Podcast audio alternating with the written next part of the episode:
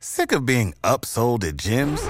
My guy, you're currently a base member. For $90 more, I can upgrade you to our Shred membership. For $130 more, you'll be a Swole member. And for just $300 more, you'll reach Sweat Platinum. At Planet Fitness, you'll get energy without the upsell. Never pushy, always free fitness training and equipment for every workout. It's fitness that fits your budget. Join Planet Fitness for just $1 down and $10 a month. Cancel anytime. Deal ends Friday, May 10th. See Home Club for details. All right, and joining me on this episode of In the Ring um, is the former state superintendent of the state of Georgia and the uh, running to be state superintendent of the state of Georgia, uh, Dr. John Barge. Jo- uh, Dr. Barge, how are you doing today? I'm doing great, Noah. Thank you so much for having me on today. Of course. So, for those of the people who are listening, which I would say probably most, because I mean, I'm involved in politics and I just found out we have an elected superintendent. Um, what exactly uh, does the state superintendent? What are their roles? Um, and kind of a little bit about about you. Okay, uh, sure. you know, the, the biggest, I think, the biggest um, um, responsibility that the state school superintendent has is to be the person that a chief advocate for public education in Georgia, but also to uh, to be able to, to, provide leadership and to provide direction uh, and to provide vision uh, for local school districts uh, across the state of Georgia. Uh, you know, education is what we call a, a, a local, uh, it's a local control issue in the state of Georgia.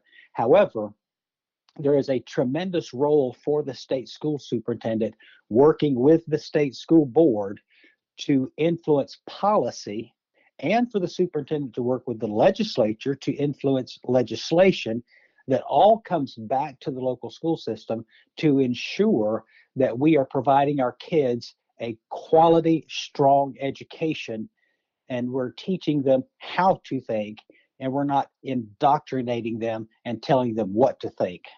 So, to me, that's the biggest role that the state superintendent has is to make sure that we are providing our kids a safe learning environment and that we are actually providing them an education and we're teaching them how to think and how to solve problems and how to become successful adults. I think I think you you hit a lot of a lot of nails on the head there. Um, you know, teaching what to think, or sorry, teaching how to think, not what to think. I think is vitally important.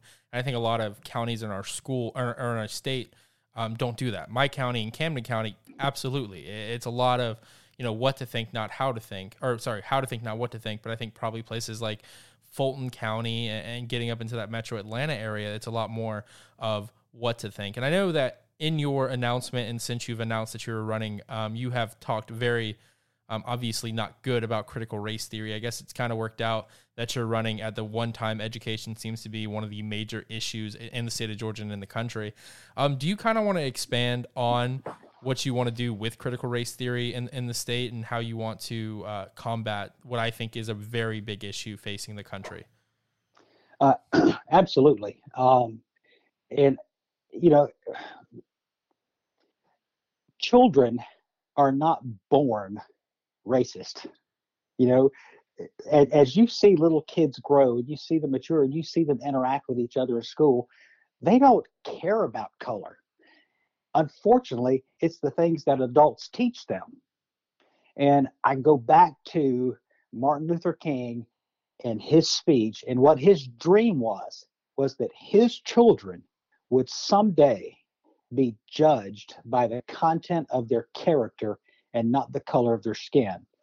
And what critical race theory does is the exact opposite of that critical race theory is teaching our children to judge each other by the colors of their skin. Uh, and that is just not acceptable. Um, and, um, you know, it, you know, the current superintendent, uh, my opponent, the incumbent, he will tell you emphatically that critical race theory is not in our schools. And, you know, there is evidence, strong evidence to the contrary. Uh, and some of it is out of his own agency, his own staff, training teachers in the state of Georgia.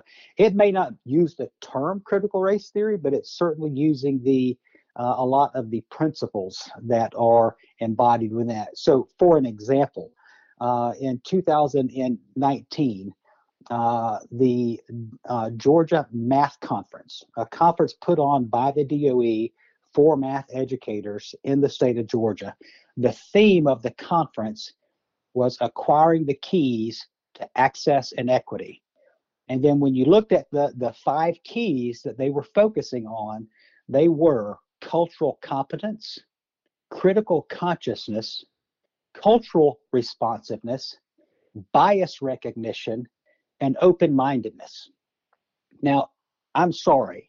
I've been an educator. i am retired. I've been in public education my entire life in Georgia, uh, 30 years, uh, everything from classroom teacher to principal to superintendent to state superintendent to curriculum director. None of that gives teachers any strategy or resource to ensure that students are being successful in mathematics. That's what we should be about. We shouldn't be about teaching uh, teachers about uh, being open minded and what is their bias, recognizing their biases. How does that it just is not measuring up to me. So, uh, you know, we even have uh, teachers that have gone through other training or, or, leaders who have gone through other training uh, that are quoted uh, apologizing. Well, that's not, I won't say apologizing.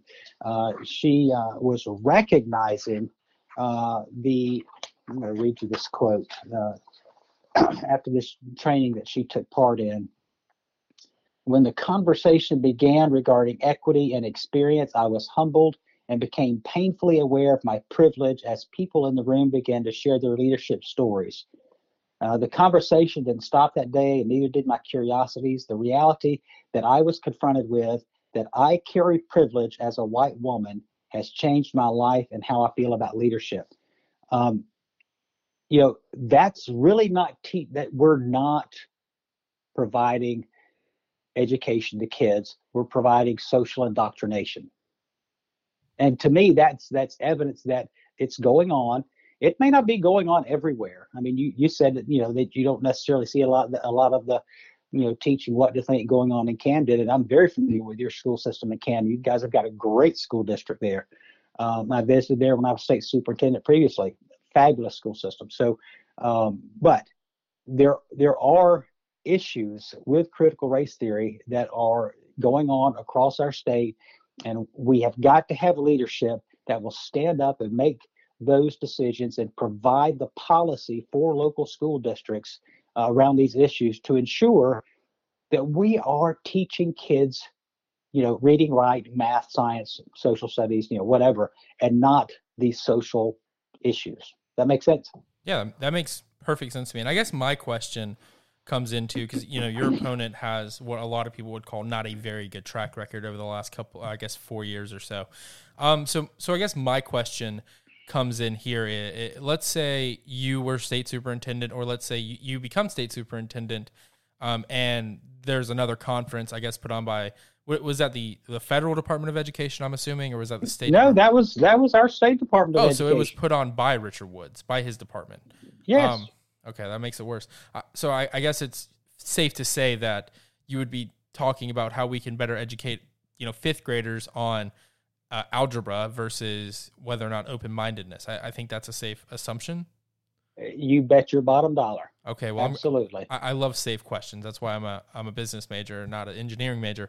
Um, my my I guess my next line of, of questioning kind of goes into uh, you know talking about the last couple of years because if, if the coronavirus has taught us one thing it's that leadership at the top really matters it matters who your governor is who your mayor is you know obviously under governor kemp we locked down for maybe a couple of weeks um, and, in camden county we locked down for i don't think the, can- the county ever had really anything in place um, so i guess my question coming to you in the age of critical race theory and in the age of people being more involved in their school system. You know, what leadership would you bring? Would you would you? I assume you don't want to be a dictator from Atlanta. You know, are are you looking to, to put more the local control in while also making sure that the rights of the parents overall are met? You know, saying like. Would you be in favor uh, of legislation? Would you lobby for legislation to just ban critical race theory from uh, public education in the state of Georgia when it comes to K through 12. Absolutely, I won't hesitate on that. Uh, and I will tell you this too. Uh, I think you you mentioned a, a very uh, a very good point, um, and that is you know with COVID, uh, parents have become a little bit more aware of things that are going on. Um, one of the issues that that came up, uh, you talked about my you know my opponent's track record. Uh, one of the things that came up when I was when I left the state superintendency, I actually uh, became a local school superintendent down in your area on the coast, uh, and I was down there in 2016 when we received our uh, infamous Dear Colleague letter from the Office of Civil Rights under the Obama administration. Direct every school superintendent in the country got this letter, and it was directing us to allow children to use the bathroom of whatever gender they identify with.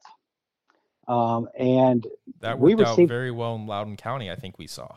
Right, and and we received that letter on a Friday.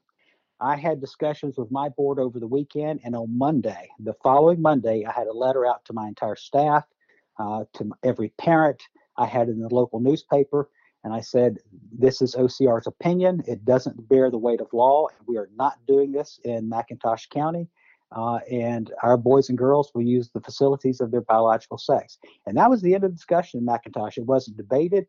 Uh, our, co- our community was, was, was happy. Uh, we received no guidance out of the state. And so going back to what would you do as, as superintendent and why and what role does the state superintendent have? This is one of those critical issues that you needed to provide direction and guidance to local school systems on how to deal with this letter that came from OCR. We received nothing out of the Department of Education for a full week. And then when we did receive it, it was a letter from his communications office, not from him. Uh, and it said, uh, you know, in, the, in the first paragraph, it's, it says that the governor had asked the superintendent to provide school districts uh, guidance on this issue. And I'm thinking, why does the governor have to ask you to do your job? So, you know, there are, so when you look at a track record, all these issues that are coming up, the, the transgender bathroom issue. We have a Metro Atlanta school district right now that's being sued by the parents of a five year old girl who was sexually assaulted in her bathroom by a boy who claimed he was a girl, and the school district allows the children, they have a policy that allows the children to use whatever bathroom they're comfortable with. That's why you don't do that. And my opponent was very quick to talk about in when he did release his guidance that you know this is dangerous we don't need to do this but you guys have local control and i trust you're going to do the right thing you know when it comes to the the safety and security of our children my opinion is you need to be a little bit more um, uh, in the forefront of making these decisions and leading for our local school districts. Does that does that make sense? Yeah, that, that makes perfect sense to me. And I, I guess my, my, next question comes in. You know, I, I, think I was reading it in the AJC or maybe the Georgia Recorder that fourth grade, I believe it was reading scores are at like 14, 15 year lows. Um, do you kind of want to talk about how that happened um, and your like what you would like to do to get that you know to make Georgia the most literate state you know maybe in the country like what what what, what what's your plan sure. there well here it's hard to say what happened uh, I think it's probably easier to say what didn't happen. Um, so yeah, if you if you look at uh, the National Assessment of Educational Progress uh, and the latest scores that we have from um, from Georgia or from the 2019 administration, because that test is only administered every two years. So um, 2019 was the last set of data that we actually, uh, the test that we actually have data for currently. Uh, and that was the year prior to the pandemic. So it's only going to get worse from here uh, because we've got the pandemic and the loss of instructional time that went on during that. But this was prior to the pandemic, and those scores uh, in 2019 were uh, more than let's see, I forgot it was 14 points lower than they were in 2007. And when when the my opponent ran, he ran on uh, this uh, this uh, principle that uh, or this claim that uh, children need to be reading on grade level by third grade, and that's true. we we all know, and the research uh, shows that if children are not reading on grade level by third grade, they will struggle the rest of their school career, and the chances of them dropping out and not graduating go up astronomically if they are not reading on grade level by third grade. So he campaigned on that, but since then, what has he done to make sure children are reading on grade level by third grade? Again, I was a local school superintendent for five years under his administration, and I didn't receive anything from the state, initiative wise, uh, plan wise, on what we needed to do or what we would be doing as a state to make sure our children were reading on grade level by third grade. It's a great talking point, it's a great campaign buzzword, but there was nothing done to make sure that children were reading on grade level by third grade. In fact, uh, his bringing into the, the, the biggest thing that I recall that he's brought in is his whole child uh, program. And that's where we get into a lot of this social engineering stuff. We, are into social emotional learning. We're into, uh, you know, the equity, and and we're not teaching kids to read. And so, what I would do differently um, we have added so much to the plates of teachers as far as our expectations of them. If you go back, and, and I mean, you go back over time, but just go back to the 1960s and you start looking at everything that we added uh, to the plates of teachers to do, a majority of what we've added uh, to the teacher's plate has little to do with reading, writing, and math. You know, we're talking about um, things like uh, you know sex education, uh, anti-gang initiatives, dropout prevention. Uh, I mean, it just the list goes on and on and on. And now we're talking about critical race theory. We're talking about gender uh, dysphoria. And why are we talking? My argument is not, you know, that the rightness or wrongness of those issues. It's that school is not the platform for that. And if you take those off the plates of teachers, they actually have time to teach reading, writing, and math. And so, what I would make sure that we are doing in K 3 is we are removing everything that we can possibly remove from their plates, except for focusing on uh, literacy, early literacy, and basic numeracy so that by the end of third grade, the students have the reading and math skills they need to be successful in the rest of their school career. That doesn't mean getting a, away from any of our programs like fine arts or PE. Well, those are those are absolutely critical programs for those children, but you embed your reading and math skills within those programs to make sure that they're being um, refined and, and revisited during the school day. So that's some of what I would do, sir. Right. Well, I, yeah, I guess it's more important to be able to do algebra than to be able to draw.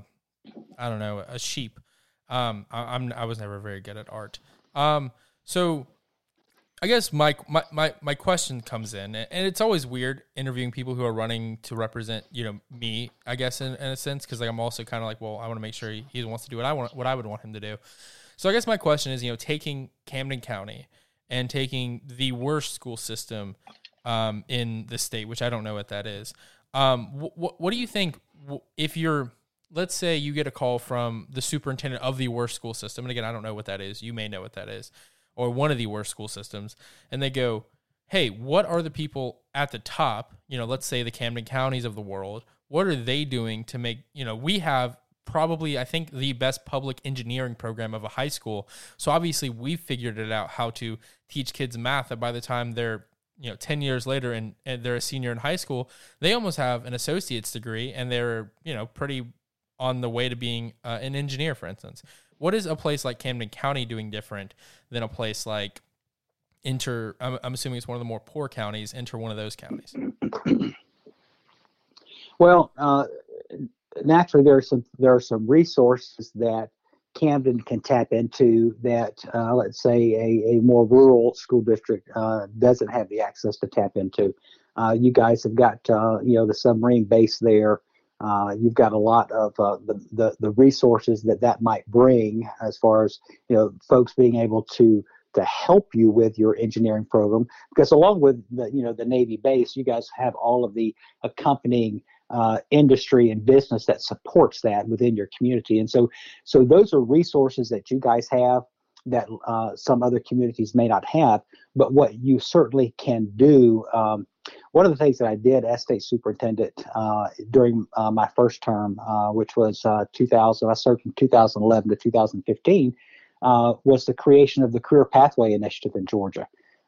We we developed over a hundred career pathways and made them available for school districts. Not every, there's not a single school district out there that can offer 100 different career pathways, but we created a, a multitude of pathways that support uh, business and industry and where we're headed, you know, as as you know, a, a workforce, um, you know, so that students could could find value and meaning in what they're learning in school.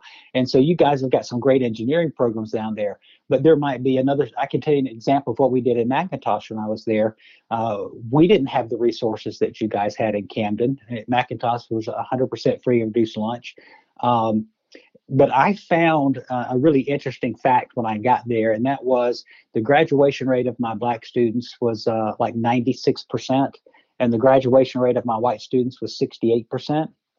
Um, and, and and digging down, the only thing that we could find, uh, and, and it was really anecdotally in talking with students and, and community members, is that uh, a number of our white students who, who were dropping out, their families owned the shrimping boats and they were going to work on the shrimping boats rather than finishing school. So, what did we do?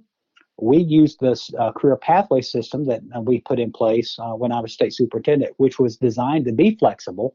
And we created a new career pathway for our community, for our schools in commercial fishing. So McIntosh County now has, I think, maybe one of only two uh, commercial fishing high school programs on the east coast of the United States. Uh, and and we did that in conjunction with a technical college, so the students are uh, learning something that they want to learn. We're uh, producing a better educated fisherman to go into the workforce, but they're also earning college credit from the technical college for the courses that they're taking in high school. So there's so many things like that that you can do, even in the rural communities, to find ways to get students engaged uh, in their community. What is what you know? What is happening in their community? What is needed? But then work with your technical college system to expand their opportunities. Our bodies come in different shapes and sizes, so doesn't it make sense that our weight loss plans should too? That's the beauty of Noom. They build a personal plan that factors in dietary restrictions, medical issues, and other personal needs so your plan works for you. Noom doesn't restrict or shame when you want to treat yourself. Their flexible program focuses on progress instead of perfection. You don't have to give up carbs or anything. And with their daily lessons, you can learn something new about your food choices every day. After just a few days of using the app, I learned how to recognize cues for overeating and how to choose the right foods to feel full. Stay focused on what's important to you with Noom's psychology and biology based approach. Sign up for your trial today at Noom.com. That's N O O M noom.com and check out Noom's first ever cookbook, The Noom Kitchen, for 100 healthy and delicious recipes to promote better living. Available to buy now wherever books are sold.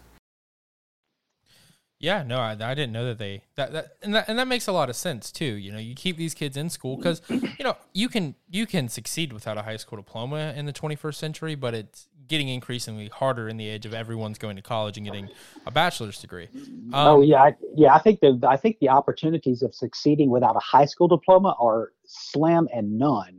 But I think that we uh, we sell our kids a bill of goods to tell them you have to have a four year college degree that's what is not necessary. There, there are numerous opportunities for kids to be very successful, uh, very successful, very well off financially uh, with a two-year technical degree, and we need to make sure that we are exposing our kids to all of the opportunities for them.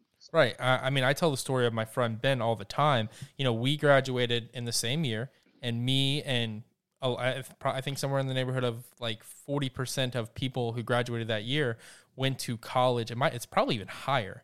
Um, and so we're sitting there, some of us with student loan debt, some of us with not. And he just on that base you brought up, he went to work as an apprenticeship and he's currently making sixty thousand dollars a year.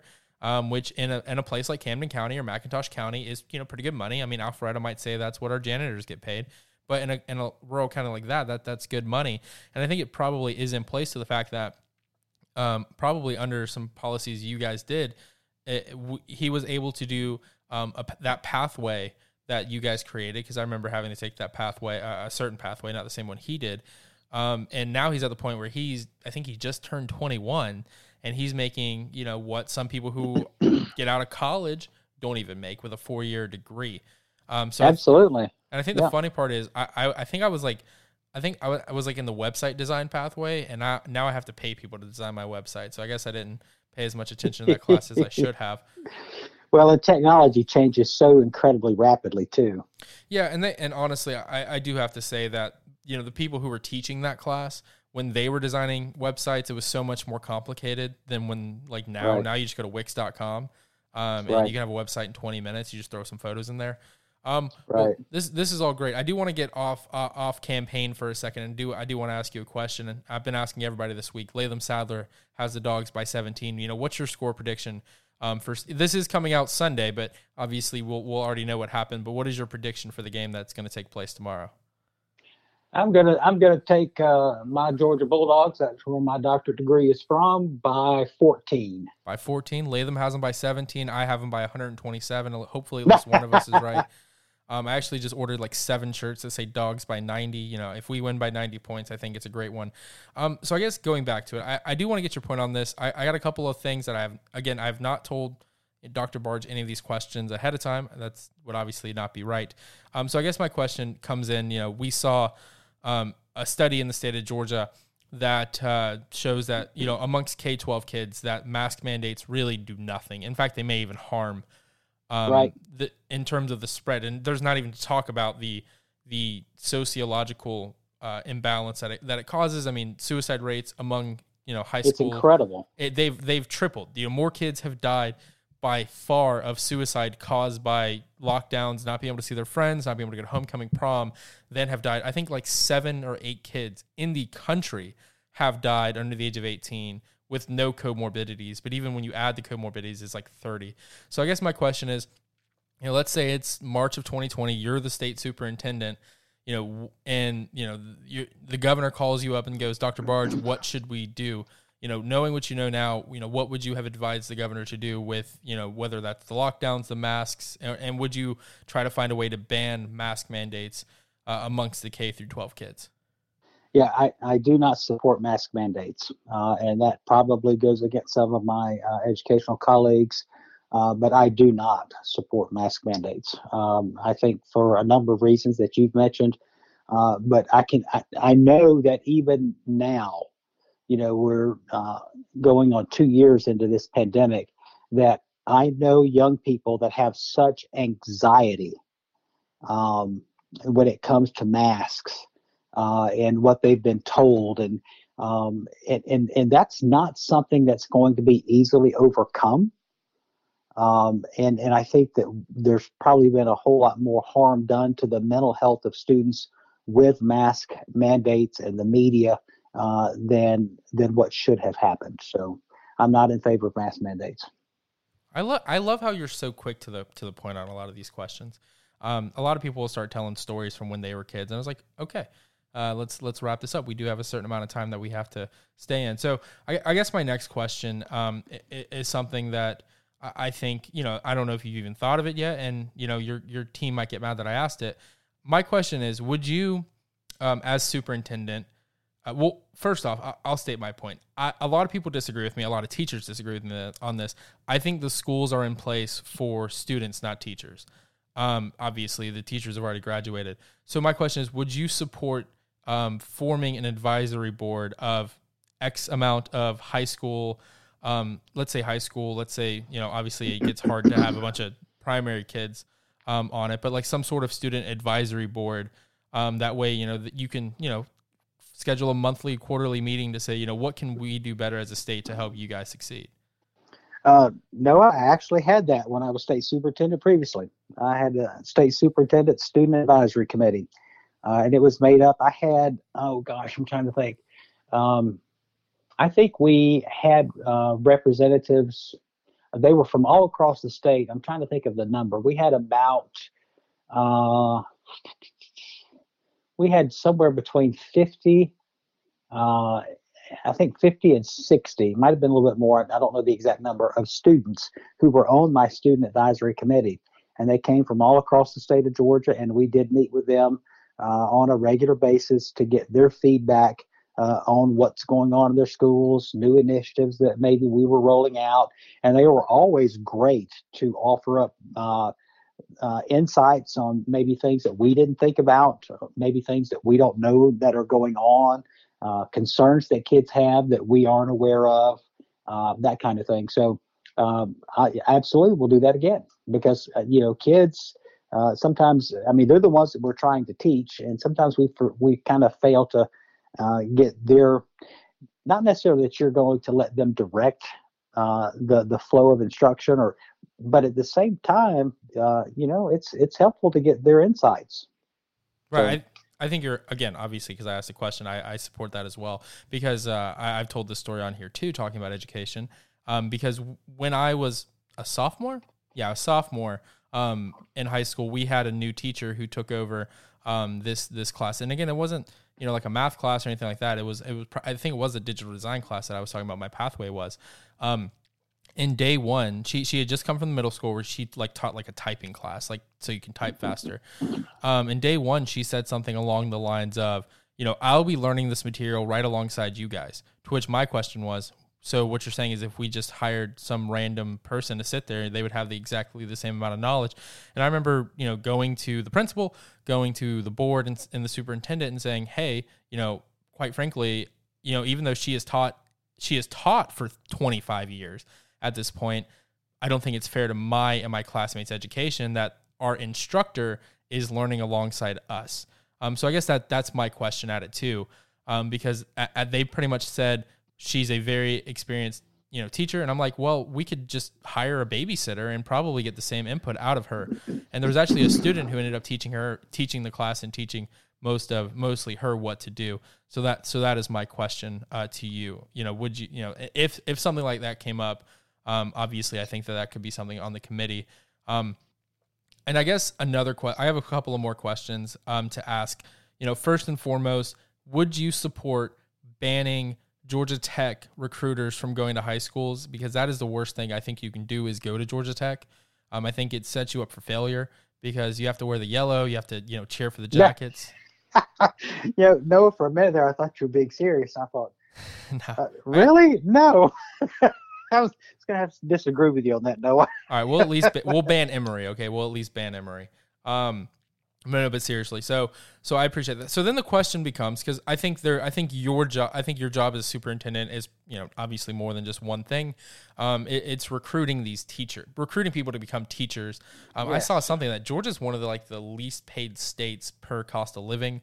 Um, I could be wrong on that. It could have been another state. You know, so what would you do as superintendent to boost people to become teachers because I think that's really the, the cornerstone is if you have good teachers.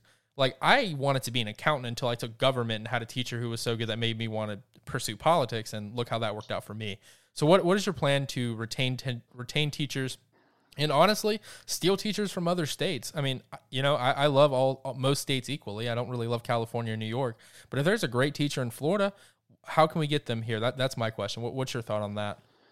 Well, uh, there are a couple of things. Um, I think going back to one of the things that I spoke of earlier is we have to be uh, very, um, word I'm looking for? Um, not specific, but very, um, um, I can't think of the word, but very specific, very, uh, very mindful um, in looking at what our expectations of our teachers are uh, we are asking them to do too many things that they were not trained to do. Um, and, you know, when pay is important, and there's a lot of research out there that says most teachers, uh, not all, most teachers, pay is not the number one thing uh, for them. It's right. important. If, they, if pay was the number one thing, they probably would have been in a different profession. Right. So, so it has more to do with uh, you know, their work environment and what type of support they have from their administration and that type of thing. So, if we can take some of these things off of teachers' plates, that I mean, basically, we're we're turning our school our education centers into mental health centers and therapy centers and therapy education. But I mean, that's not what teachers went to school to do. Uh, and so we probably should invest more in counselors uh, and mental health folks for our schools to address those issues because I'm not, I'm certainly not saying that kids aren't having to deal with a lot of things that, you know, uh, that kids in the past didn't have to because things, our society is just in, in a very different place. Um, so investing in counselors to get that off of the plates of teachers because that's not what they were trained to do and and that's one of the things that i think teachers um, really uh, are not happy with is th- that they're being asked to do so many other things than what they were trained to do so really uh, be be meaningful and purposeful about what we're asking our teachers to do uh, making sure that we are focusing on what they were trained to do and what they were trained to teach. So, uh, making sure those expectations are right. Uh, you know, Georgia teachers are are paid uh, relatively in line. They for a while they were they were the highest paying district in the southeast. Uh, I'm not sure that they are anymore. However, you know, pay is is pretty decent, but there's there's certainly things that we could do um, to help recruit teachers away. I think one of the best tools that we have, and and it's well, we probably failed to market it well, is our teacher retirement system. The Georgia teacher retirement system is one of the best in the country. Uh, and and it's really hard to get kids to, or young people today to think about retirement, uh, to be that uh, you know to think that far ahead. Uh, but but the Georgia TRS is one of the best recruiting tools. I mean that you can retire after 30 years uh, and receive 60% of your annual salary, your highest annual salary for the rest of your life. That's a that's that's a pretty good deal. Um, it's a strong retirement system, um, and I think that we certainly could market that. And I, I know it's one of it's certainly better than uh, our neighbors to the west in Alabama. So um, there's certainly things that we can do to market what we do well. Well, we we we should not judge ourselves based on Alabama, um, but you know, and if quite frankly, I'm I don't even I don't even want to be in Al- I don't even want to think about Alabama until four o'clock tomorrow, and hopefully not until after that. Um, but and I think you're right. And a lot of people are like, oh my God, 30 years? And it's like, well, considering the average age of starting this profession is like 23, 24 years old, I mean, you're 54. Um, and then I, I, know some teachers who do what's called the 40, they're called 49ers, where they do, right. they retire and then they only teach half the day. Um, right. So, and I think that's probably more of a higher, you know, in high school type thing. Um, because it'd be pretty weird if you just leave after uh, lunch in your, you know, second grade classroom. Um, but so, you know, uh, one, I want to thank you so much for coming on um, and clarifying a, a, lot of things. Uh, where can people, you know, if they want to support, uh, you know, the candidate who is ban- who is uh, who has vowed to ban critical race theory and uh, fight mask mandates in schools, where can they go to uh, to find you to support you? I know you're probably going to need some money to run this race, so where can they do donate to Absolutely. you? Absolutely. Uh, our website is John Barge GA for Georgia, johnbargega.com. Uh, and you can find the link to donate right there on the homepage. Awesome. Well, thank you so much, Dr. Barge, and we'll have to get you on soon after you win, okay? That'll be great. Thanks, Noah. Save big on brunch for mom, all in the Kroger app. Get 16 ounce packs of flavorful Angus 90% lean ground sirloin for $4.99 each with a digital coupon. Then buy two get two free on 12 packs of delicious Coca Cola, Pepsi, or 7UP, all with your card. Shop these deals at your local Kroger, less than five miles away. Or tap the screen now to download the Kroger app to save big today. Kroger, fresh for everyone. Prices and product availability subject to change. Restrictions apply. See site for details.